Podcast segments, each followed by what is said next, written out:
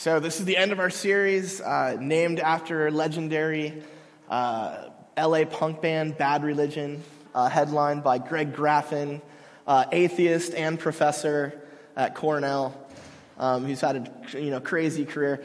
If you, uh, if you browse through the, the Bad Religion catalog of songs and you're looking at how, at the critiques of religion, at, at what, um, what Greg really gets upset about, it's, uh, it's almost always uh, leader guys.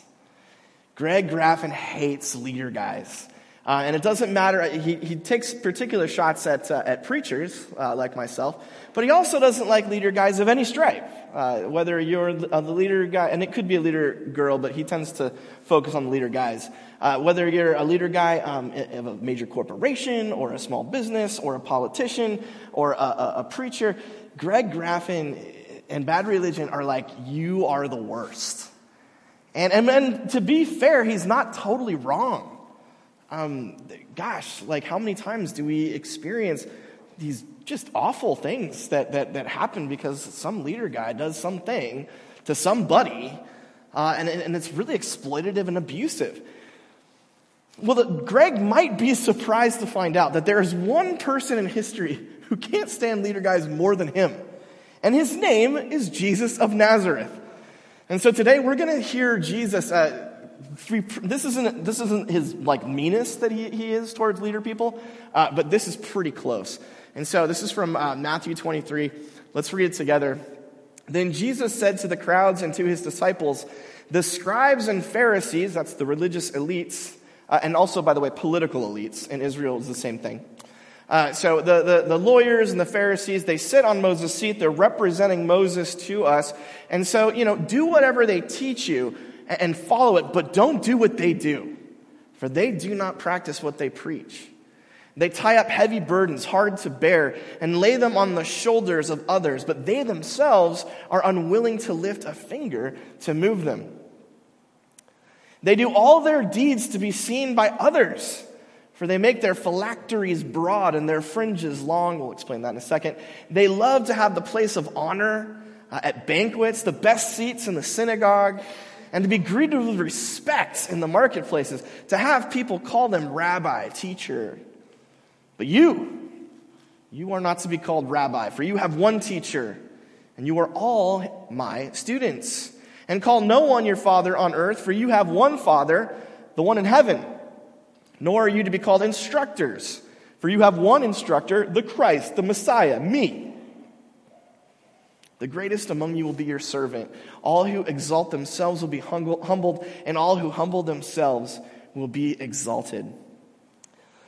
Now, I think Jesus is basically, there's like basic two critiques that he has of, of leader guys.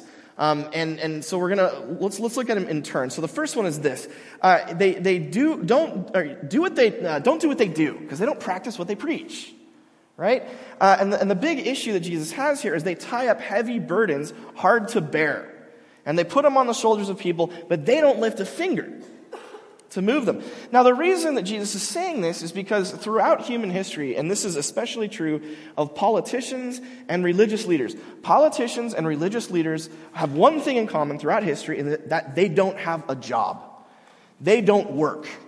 Uh, we who are in the, the politician and religious leading business are typically people who say a lot of stuff and write some stuff, and that's about it.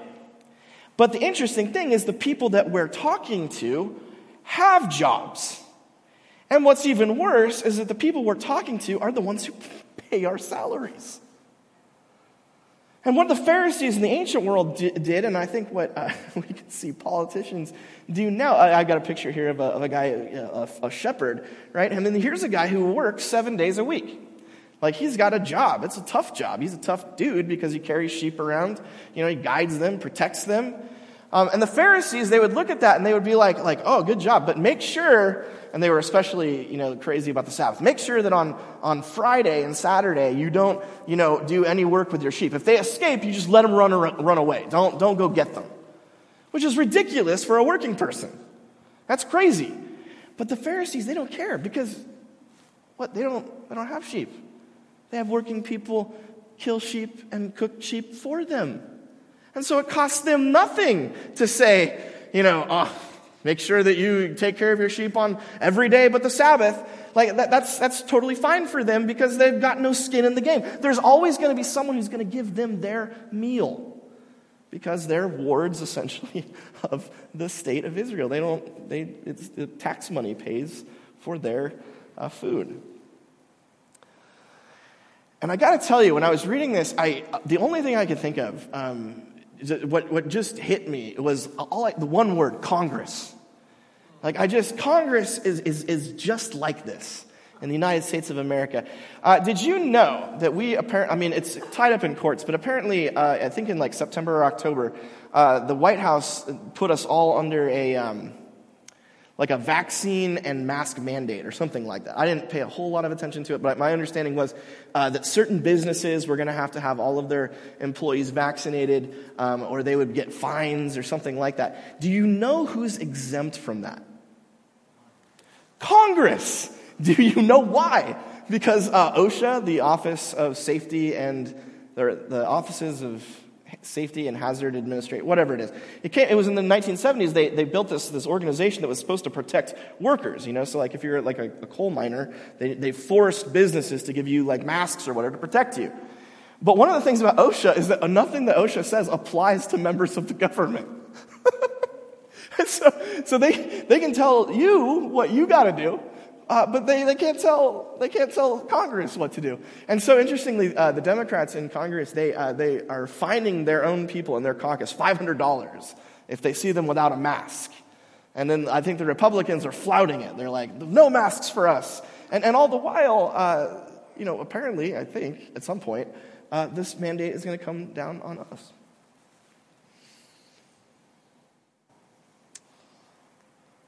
I saw a couple um, weeks ago Alexandria Ocasio Cortez. She's a socialist member of Congress. And uh, she was really, really upset when she found out that uh, the people in Congress are allowed to do insider trading. Like, she, she found out that people in Congress are allowed to have them, their, their spouses or family members, whatever, invest in, in stocks in a way that's totally illegal for, for normal Americans.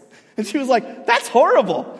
And then everyone else in Congress was like, What are you talking about? This is how we get rich. Shut your mouth. Huh.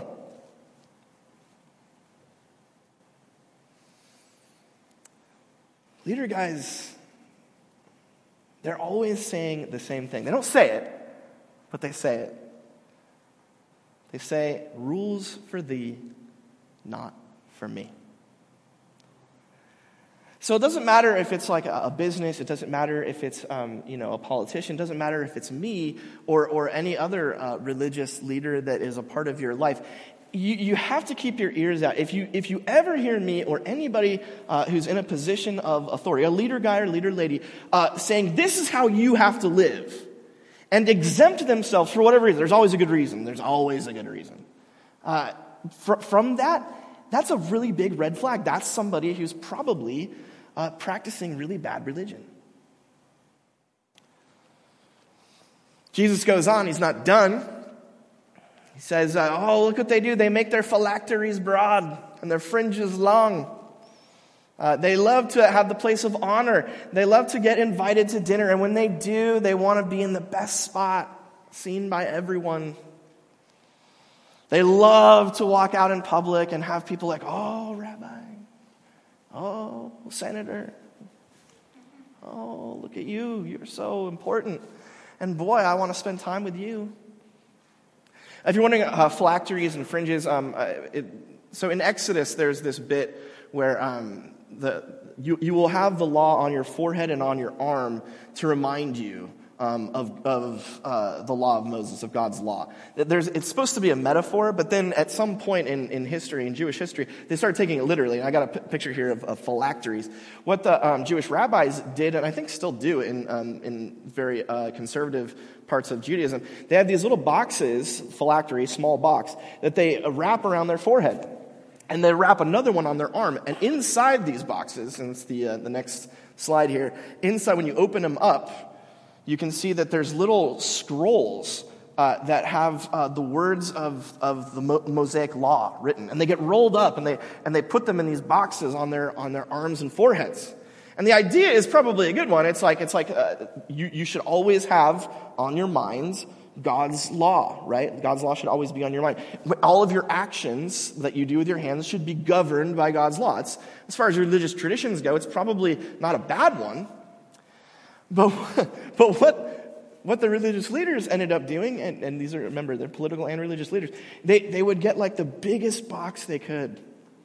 So they'd walk around this huge box, and everyone would look and be like, wow, that guy really knows the law. He's got so many little scrolls up there. Um, and, they, and, they, and they would walk around, and people would look at him and be like, oh my gosh, look at the size of that box on his arm. Uh, that, that dude really studies the scriptures a lot. He probably opens that thing up every night and unrolls the scripture. By the way, remember, these are expensive, right? These guys aren't poor. Okay, it wasn't, wasn't cheap to, to write things in the ancient world. So these guys, so the, the larger the box, the more cash they've spent on having scripture, you know, uh, rolled up. So, so not only are they important and well educated, they're also rich. So of course we should pay attention to them. Uh, the tassels, there's four tassels on the, the rabbi's garbs, and it's really the same thing. It's to remind uh, them that it's from a, a, text in Numbers, I think, again, where it was supposed to be metaphorical, but they took it literally. And so they'd have these big, and, and then the, they would get these really, really long tassels to, to symbolize, you know, the heavy and the, the weight of God's word and how it's holding them up, and then they're, they're holding onto it. And, it, and again, what really comes down to is they just look really, really great.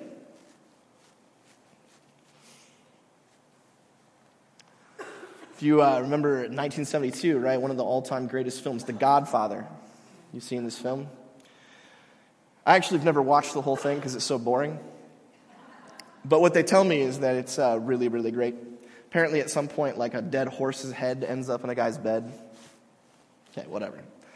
Anyway, I did watch the beginning, and uh, it's a fascinating. The, the opening of the film is, is amazing because um, Marlon Brando plays the godfather, and, and he's, he's in his office. Uh, it's the, da- the day that his daughter is getting married.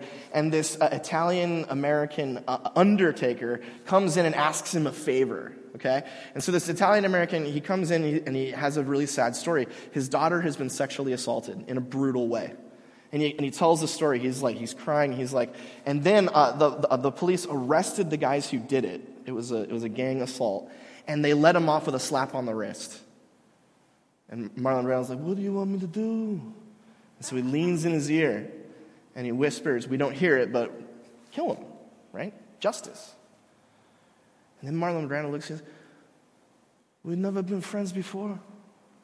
And now you come to me with this request. It's disrespectful. Never have you needed my justice before you had the police. Now they don't help you. You come to me. We never be friends. Got a little Latino there at the end, sorry. Latinx. That's the new. Uh, and, and, and so, so this, it's a beautifully shot. You can see the picture here. Marlon Brando is like standing at like he's like huge in this shot, right?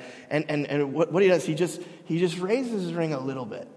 He doesn't like bring it up to his face. He brings it just, just like this. And, he, and he's, it's almost like, like he almost leans back. And then, and then the guy is like, Godfather, let's be friends. And he kisses the ring. And Marlon Brando was like, good, good. It's such a powerful scene. It's iconic because it demonstrates what a leader guy can be all about. Marlon Brando just soaking, the Godfather soaks in his power. He loves the fact that if anybody needs anything, they've got to come to him sooner or later. And when they do, there's going to be a quid pro quo. People are going to come because they need the leader guy's help. They need him. And, and what the leader guy is going to say is, Oh, I'll help you. But only if you recognize me.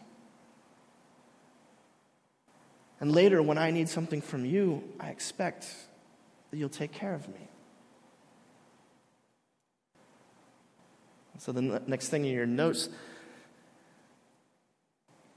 is that while you're getting wrecked, bad leaders demand, and that's the most important, right? Demand your respect. Well, uh, what are we going to do about it? Jesus, um, Jesus has a, he, he's like, what we're going to do is we're going to totally upend, we're going to turn over the history of, of leadership. In fact, if you listen to what Jesus says here, what he's, it's radically egalitarian. It's like, we're, we're going to stop having leaders basically. Now, that's impossible. Okay, it's impossible. Everyone knows that if you don't have somebody who's in charge of the ship, it's going to eventually run aground. You, we, as human beings, like it or not, we kind of need to have people in charge. But there's going to be a major qualification on all examples of authority or leadership in Christian communities, people who are following Christ. And Jesus says, Well, you're not going to be called rabbi. There's not going to be. I love it. You guys are so sweet. Like, Pastor Tom. It's just Tom. It's just Tom. Okay? It's the same thing when my students, they're like, do I, do I, do I call you doctor, professor? Like, Tom. It's just Tom. That's not how we do things here. Okay? There, there, no one here is going to be called rabbi. You, you've got one teacher. His name's Jesus. You're not going to call me father. You're not going to look at me and say, hey, you're up here, okay? You know, you're the, the pastor. No, you've got one person above you, and that's God the Father. If you want to know how to live and what to do, you don't ask me, you ask the Messiah. Now, you might need me to, to help you, right? There might be some, some value added where I can, you know, direct your attention here or there. But ultimately, what my job is, is not to be your instructor, your leader, your what. I, am supposed to be kind of like the mediator to, to help you go somewhere else, where, to, to someone who really can be these things.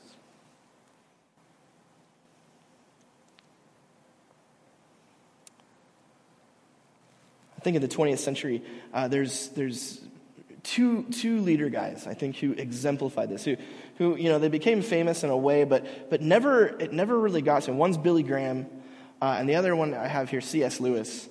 Uh, and I chose to put Lewis up because I love this quote.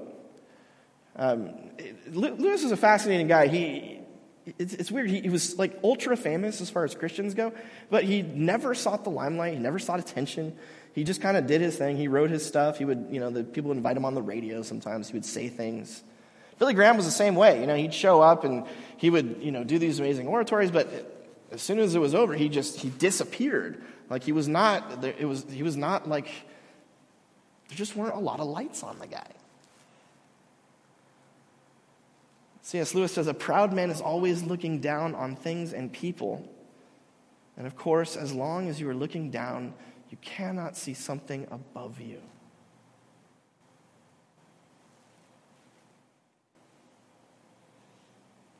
It's so different from the Godfather. Instead, it's, it's, it's, it's being reminded that, that the whole point of, of your leadership as, as a business person, as, um, as a politician, as a religious leader, uh, any leader, a teacher in a, in a classroom, it doesn't matter where you are. Everyone here has some place where you're a leader.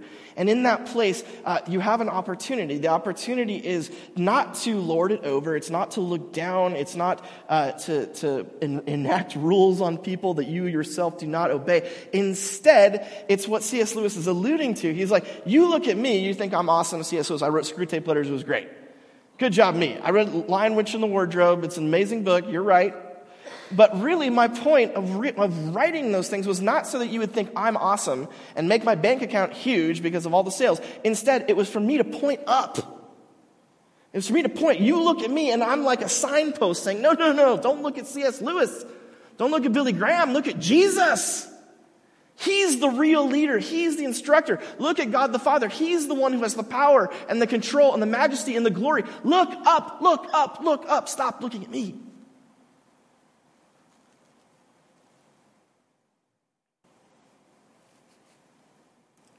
It's the last thing in your note sheets.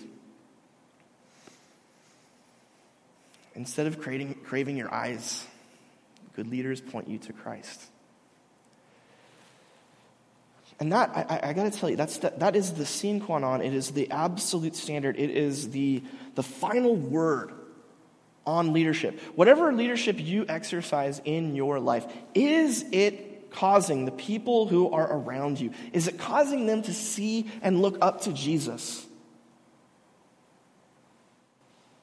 If I get up here every week and I say things and people think it's awesome and they start thinking that I'm great, but, it, but aren't transformed, aren't, aren't looking at Jesus, then I am,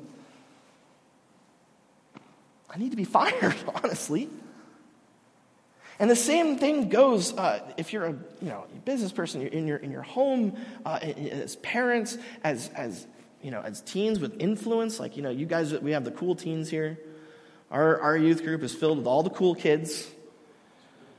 Okay, you got a lot of power, and if people are looking at you and, and they're like, "Oh man, what a good drummer," you know, which by the way, well done. You, do you know that one of our drummers is uh, the original drummer for Rage Against the Machine? Yeah, Jon Knox. Okay, so he's really, really good. He's a lot better than you are. But you're still really awesome. So, you, I mean, I'm saying, I'm saying you're standing up against some of the greatest, and you're holding your own. Well done, sir.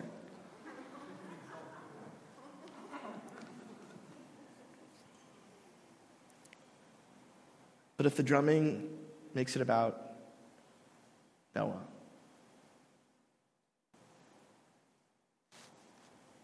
you're going down a path, man. The drumming is to make us look at Christ. It's to transform the, the songs, the prayers, the, the speaking, all of the things that we do here. If it's not pointing you to Christ, then get out. Because we are doing you no favors. Of course, the Christmas story is the ultimate stamp of this. It is the ultimate example of this, right? The whole point of Luke 2 is to show that when Jesus comes, he comes in the lowliest way possible. He comes to be a servant, not to be served. He comes to be humble and in his humility, even unto death, first as a child in a manger with shepherds and dirty people around him, and ultimately lifted up on the cross. His, his humbling himself to the point of death is his exaltation. It leads to him being the most glorious, the most majestic, the most wonderful person who has ever lived. And likewise, those of us who follow him must enact that in ourselves. If we live as, as servants, as humble, as lowly, ultimately in the kingdom of God, we will be raised up and exalted as the examples of who God wanted us always to be. If instead we live our lives accumulating and getting the adulation and, and, and making the rules that are, that are for them but not for me, if we live that way, then in the kingdom of God, we will be the bottom, the absolute bottom, taking out the trash and cleaning the toilets.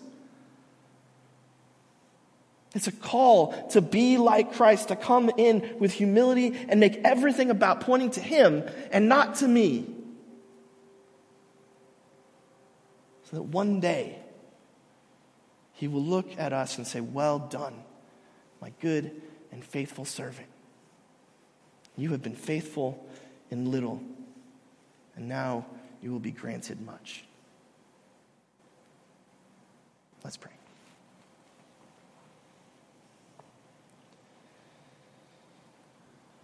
Gracious God and Father,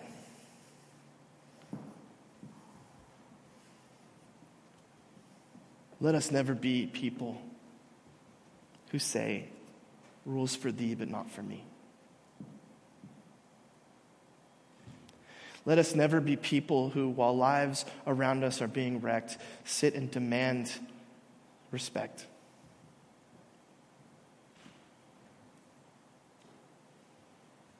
Let us never be people who are obsessed and, and thirsting for craving eyes, but instead be signposts to the one true Christ.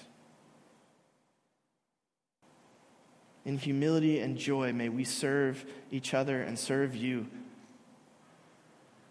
May we reject bad religion in all of its forms and embrace the free and freeing gospel of life in Christ. In his name we pray. Amen. Thanks, Tom.